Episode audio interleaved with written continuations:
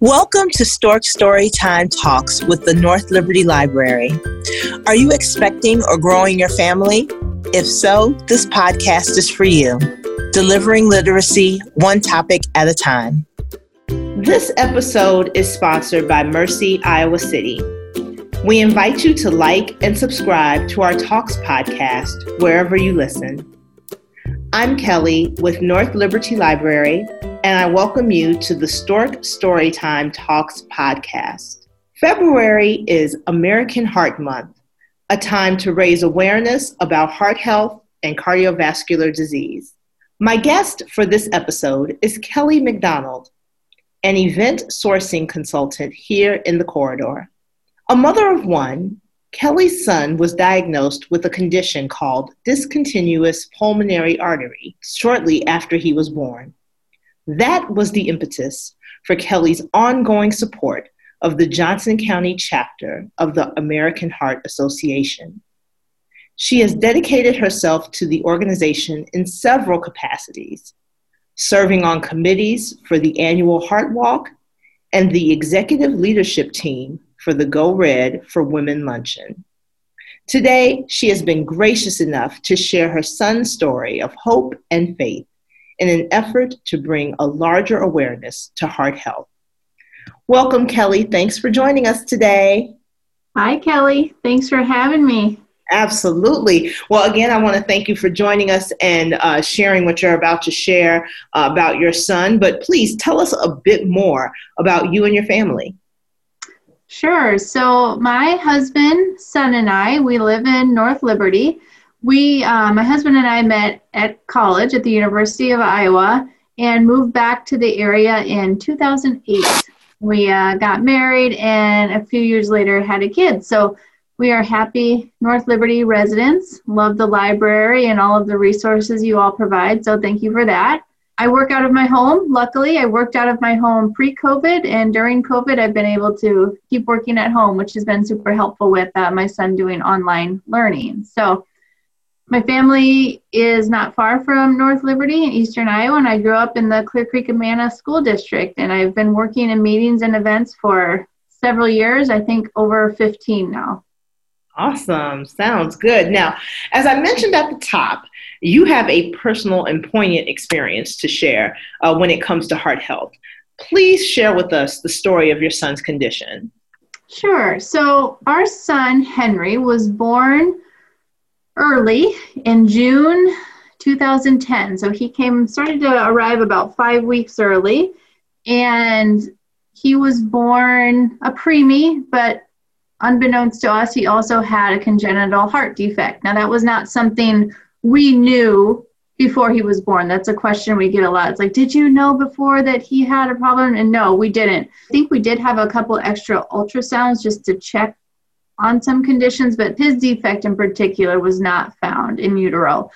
So he was born to us and was in the NICU. And, you know, I thought my biggest concern was his jaundice that we were facing.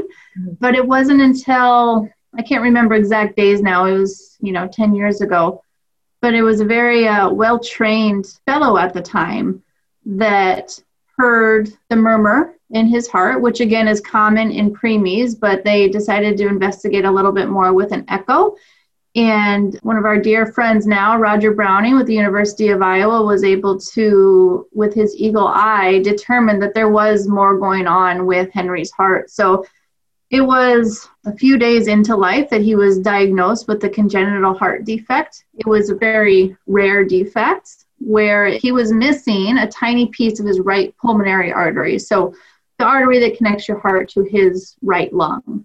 I can't remember the exact distance, but you know, little, but big enough to be an issue. So, we kind of did all the exploratory tests that we had to do. He had some caths his first few days of life and they were hoping to get a temporary solution in place, but that cath did not go as planned. So we were actually able to take him home without any intervention at first.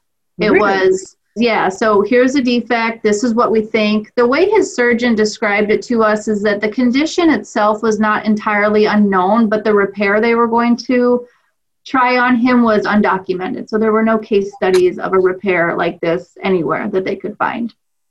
So we were able to take him home. We took him back, you know, like you do with newborns, but like you really do with preemies and those with CHD, you have a lot of appointments. So I think it was maybe on our one week checkup with cardiology, we went back and he had gone into hypertension. And so I'm having like all these flashbacks now. It's like you go to the doctor, you get the test done. It's never good if they come back right away. That's what I've learned. and I was going to ask because they weren't able to detect this in utero, all of this happening, and this is your first child. Yes. Just compounding with that anxiety that's already there. You have this. Mm-hmm. At this point, how are you and your husband kind of maintaining?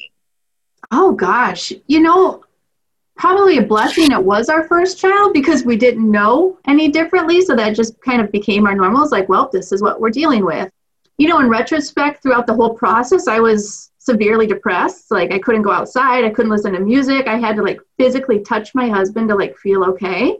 He had to tell family and friends, don't call the house because whenever the phone rang, I thought it was a hospital. Mm-hmm.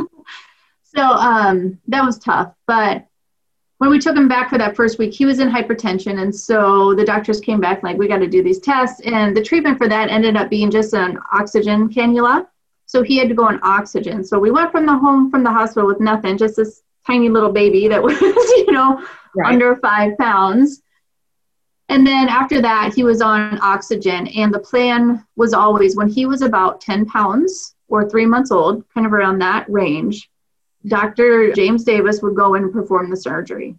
And so we took him home on oxygen and just kind of dealt with life. You know, we still had wonderful friends that would come by and bring us food, which was just amazing, and send their well wishes. But again, I was in a state where, like, I didn't really want to leave the house. You know, I would take him for walks. I had this sort of it wasn't shame over the oxygen. I just didn't want pity from people. Like, I know I'm like, oh, your poor kid, you know?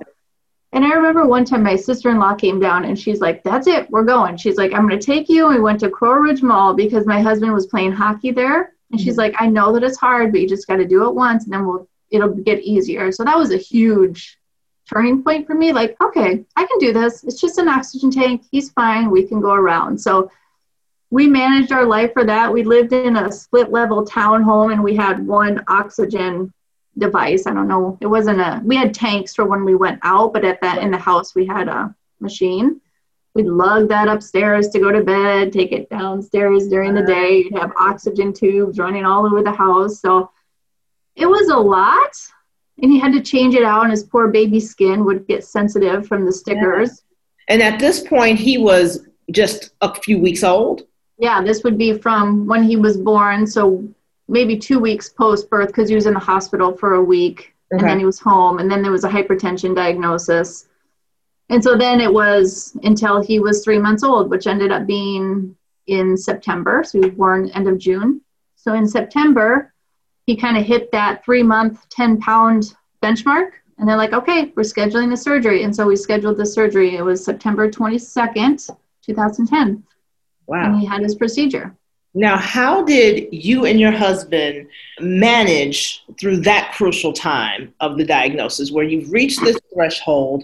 Your son is three months old at this point, and you're sending this small baby into surgery. Did you have the support of your medical team? I know you've had the support of your family. You mentioned your sister in law. What did your support system look like during that time?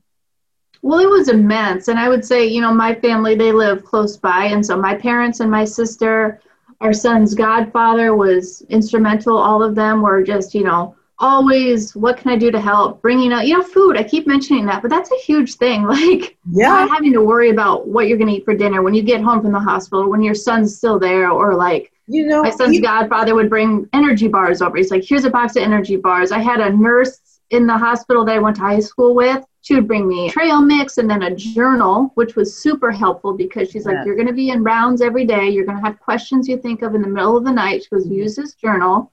And that was huge. That was a big help. So, you know, family and friends, and they were just getting us through it and day by day, I guess, because everyone was scared.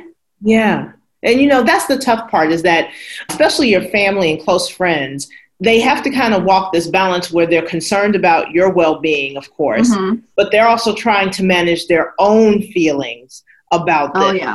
so did you mm-hmm. have any particular challenges with that like managing the expectations of your family and close friends during this time i have this personality trait where i kind of shut down a little bit mm-hmm. and i don't want too many people around. Like the day of the surgery, I'm like, I don't want to see my parents. I don't want to see my sister because I think it would have been harder on me.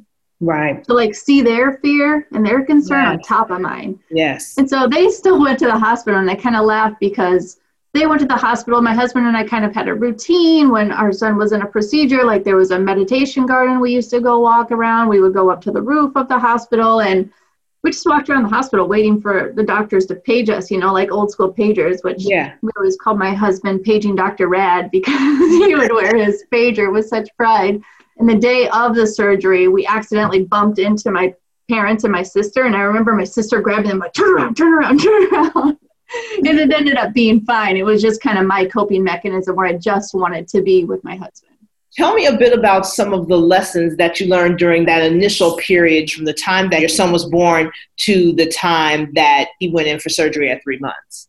You know, I think it's all in retrospect now because at the time it was day by day, mm-hmm. you know, hour by hour, do what you can. I think all new parents have to deal with that. Like, it's okay that your house isn't clean. Like, you literally just have to get through the day. If that's feeding your kid and then you know, taking a nap and then feeding them again going to bed. That's what you have to do. But patience with yourself, rely on people for help that can push you. I think that you're absolutely right. Friends and family, like, they have this really hard line to walk on because they don't want to push too hard, but they want to make sure you're taken care of. So I would say just being transparent and then, you know, asking for help. So even after everything we went through and after the surgery, yeah, tell I me still, about what happened after the surgery. So he goes in, mm-hmm. and then what was the follow up after? So he went in at like, I don't know, 7 a.m. It was early in the morning. And thank God I had one aunt that worked in the hospital and then another friend of the family that worked there. And they both came in because I'm in tears, you know, of course. I just yeah. handed over my yeah. baby for open heart surgery. And my husband went with them because I didn't want to go in there. So he stayed with Henry while he was getting his anesthesia. So I had those nurses, which was great. And then it was, God, it seemed like it was supposed to take much longer than it did. But basically, we had a call from Dr. Davis's support team. They're like, everything went well. We they went into surgery not necessarily knowing which procedure they were going to do. They had plan A, which they wanted to do, and then plan B, and they were able to do plan A, but they just didn't know that until they got in there. So they said plan A worked. And so then we went up to the NICU and talked to the surgeon and talked to our cardiologist and all of that. And then post surgery, he was in the PICU, so pediatric intensive care mm-hmm. unit for, I want to say a week is all, Kelly. It wasn't as long as you would think, but that was up and down. That was hard. And they did warn us about that, that it would be up and down. Like sometimes his levels would drop or his oxygen level would drop or something would drop and all the alarms would go off and they would come rushing in. And I remember one time we were, you know, kind of feeling in the clear, like, oh, we had a successful surgery. He's been in recovery for three or four days. Everything's going well. And our friends and family are like, hey, let's go to the vine. Just come and have, you know, a little celebratory drink. So we're like, yeah, we can do that. Talk to the PICU nurses. They're like, yes, absolutely go. And it was probably 10 minutes before we left where his um, some level dropped. I think he was having a bad reaction to the morphine all these alarms are going off. You're not going to leave your kid. So it was just a very emotional roller coaster. Yeah.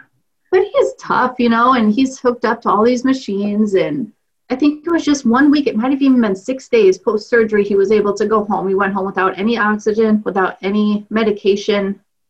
He might have been on baby aspirin for a while. I can't remember, but a miracle. I mean, the surgeon performed this procedure that had never been documented done before. My son is now a case study in this American Thoracic Surgery Journal. So there's a case study with his, you know, pictures, what they did. So, you know, the hope is that he can help other kids that may be born with this and they don't have a nice solution. So, and we were lucky with Henry because a lot of the times if they do see this condition, the thing is, if it's the right pulmonary artery, it's harder to fix because it's offset a little bit more. Could be saying this wrong if it's a left pulmonary, it's easier to fix, but usually comes with other heart defects. If mm-hmm. it's the right, it's harder to fix, but doesn't typically have any other defects, which is the one that we were in. So basically, they use his own tissue and then donor tissue. So please consider being a tissue and organ donor to grow his artery. And, you know, we used to go back post surgery, We'd go back, you know, however weeks and then months and then a year. And we were on yearly visits for quite some time. But in the past, so it would be since 2018, we've been on every two years, which is just like a big jump. So Good. He goes so, back to his cardiologist every two years now. So tell me a bit about Henry now. Is there any medication that he has to continue to be on? Any kind of therapy? Mm-hmm. Is he limited sure. in physical activity? Tell us a bit about what life is like yeah. now, because he's 11 now. He's 10. almost 11. Yep, he'll be 11 in June. Yeah, okay. so he is, you know, super fortunate. He's not on any medication. My husband and I kind of bicker about this one. He doesn't have any strict restrictions of course, my mother's ear remembers the one time his cardiologist said if it was my son, I would steer him away from contact sports. So, no football, no mm-hmm. hockey, things like that. And that's not really to do with his heart, it's to do with the fact that his sternum was broken. So, it's inherently weaker because it's been cracked open. So, luckily, he's not super interested in that, much to his godfather's chagrin. He doesn't care for football.